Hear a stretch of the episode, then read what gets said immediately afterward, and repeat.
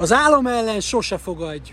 Sziasztok, Barazsi Ákos vagyok, most Vácról, tájmasszáson voltam, mert rendkívül stresszes volt a tegnapi napunk, napom, tulajdonképpen is ezzel együtt a cégé is, nem nagyon lehetett hozzá, hozzám szólni, de ezért van jó hírem is. Nézzük, hogy mi történt. Ugye az állam ellen sose fogadj, van egy ilyen tőzsdei szabály, mindig erősebb, és ezt most egy picit lefordíthatnánk úgy is, hogy hát a nagyobb hatalom ellen sose fogadj.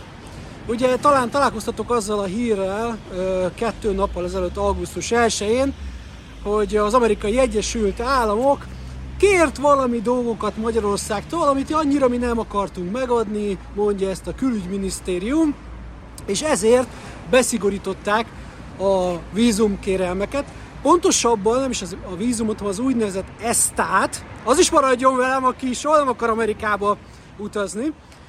Ugye az ESTA az egy olyan beutazási engedély, nem víru, ví, a vízum, ami, ami nem is tudom, tényleg pár ezer forintért, hogyha megigényelted, akkor kettő évig volt érvényes, és annyiszor léptél be, maximum három hónapig az USA-ba, amennyiszer akartál, csak ne legyél ott egy évente több mint fél évet, stb. stb. Na most ezt úgy szigorították meg, mert hogy nem adtuk ki azt, amit ők akartak, hogy mostantól kezdve, aki az esztet kiváltja, az ezt csak egy évig érvényes, és csak egyszeri belépésre. Tehát az én esetemben, aki mondjuk évente háromszor megy Amerikába mondjuk, akkor két év alatt hatszor, akkor bár még akinek még van érvényes esztája korábban, mint nekem, arra még a régi szabályok érvényesek, de ha lejár, akkor nekem pontosan hatszor annyiba fog kerülni mindig ezt megkérni, és hatszor annyi munka lesz, mint, mint eddig. Hát kérem szépen ez van, amikor Amerika kér valamit. Ha valaki elfelejtette volna, akkor tavaly a kettős adóztatásról szóló 1976-ban, ha jól emlékszem, létrejött megállapodást mondták fel, tehát mindenki, aki tőzsdézik, vagy van Amerikából bevétele, az itt is adózik, meg ott is fog adózni. Nagyszerű! Na, hát ez a hír, ez még túlélhető, mert tényleg nem arról van szó, hogy az ezt a mindenki annyi, annyi, annyiszor menne Amerikába, de hát jelzésértékű, és az ezt a sem kerül vagyonokba az utazáshoz képest, de történt tegnap egy dolog, amit aztán tényleg nem tudok hova tenni, és most a követőim segítségét kérem. Történt ugyanis, hogy az amerikai cégemnek Ugye a Payment gateway a Stripe, az két és fél év felhőtlen és problémamentes együttműködés után küldött egy e-mailt, hogy a, a fiókunkhoz tartozó bankkártya, ugye egy vizakártya, amivel ugye pont hónap elején fizetjük ki az összes beszállítótól, Google-t, a Facebookot, a Amazon-t, a nem tudom én mindenkit is, csináltak egy rutin ellenőrzést a kártyánkon, és azonnali hatállyal véglegesen bevonták a kártyát, fellebezésnek helye nincs, kaptál egy e-mailt, nincs felkészülési idő, nincs semmi, kész vége, nem működik.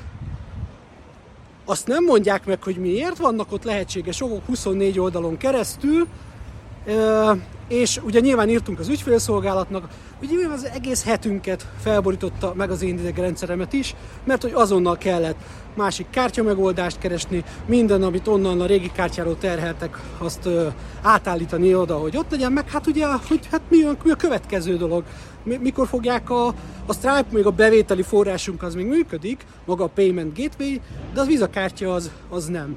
Szóval ez fel, felrúgta az egész napunkat, és érdekes módon mindenkinek a, a cégben egyből az jutott eszébe.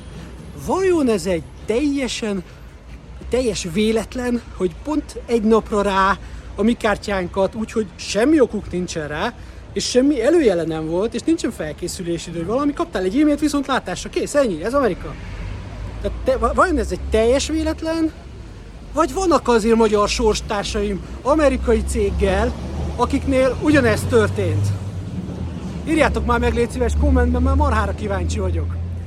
Szóval, ahogy a tőzsdei mondás mondja, hogy az állam ellen sose fogadj, lehetne egy ilyen országközti mondás is, talán van is, hogy hát a kis picike ország ne húzzon újat a nagy hatalmi országgal, mert hát bizony így járunk. Na, hogy mondjak valami jót is, ugye tegnap csináltam a hóvégi zárást, és úgy néz ki, hogy 2022 első 7 hónapjában, tehát júliusban, júliusig, tehát az első 7 hónapban meg négyszereztük a bevételünket az amerikai piacról a tavalyi év azonos időszakához képest. Úgyhogy a probléma az az, ennek tökre lehet örülni, és örülünk is, bár még veszteségesek vagyunk, de ez már egy elég jó trend, de hogy nem, még, tehát nem hagyják az embert örülni sem, mert hogy ez egy ilyen picike hír ahhoz képest, hogy mi, mi történt előtte, ugye? És hogy ez még hova vezethet, és hogy milyen e-maileket kapok, vagy kapnak honfitársaim, még nem tudom.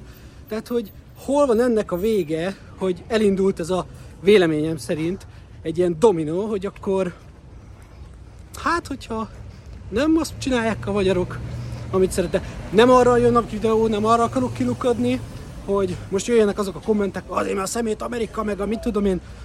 Tessék, elfogadni, Amerika hatalmon van.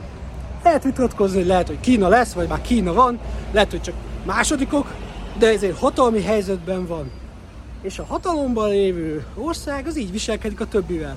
Mi is ezt csinálnánk, hogyha hatalomban lehetnénk egyszer, vagy azok a közelébe, de hát mindig sajnos a másik végén állunk annak a bizonyos nemi szervnek, úgyhogy ezt el kell fogadni, hogy ez van, és nem tudsz mit csinálni, mint hogy futsz az események után, és próbálod, állandóan építkezel, építkezel a cégeddel, a vállalkozásoddal, az életeddel, bármivel, és állandóan húzzák alólad ki a téglákat, és, és, és vissza kell csinálnod azt, teljesen váratlanul, tervezhetetlenül, azokat a dolgokat, amik, amikkel állandóan próbálnak visszahúzni. Na de ezért nem mindenki csinálja a vállalkozást. Ne felejtsétek el, a bevétel erősíti a szabályt. Sziasztok!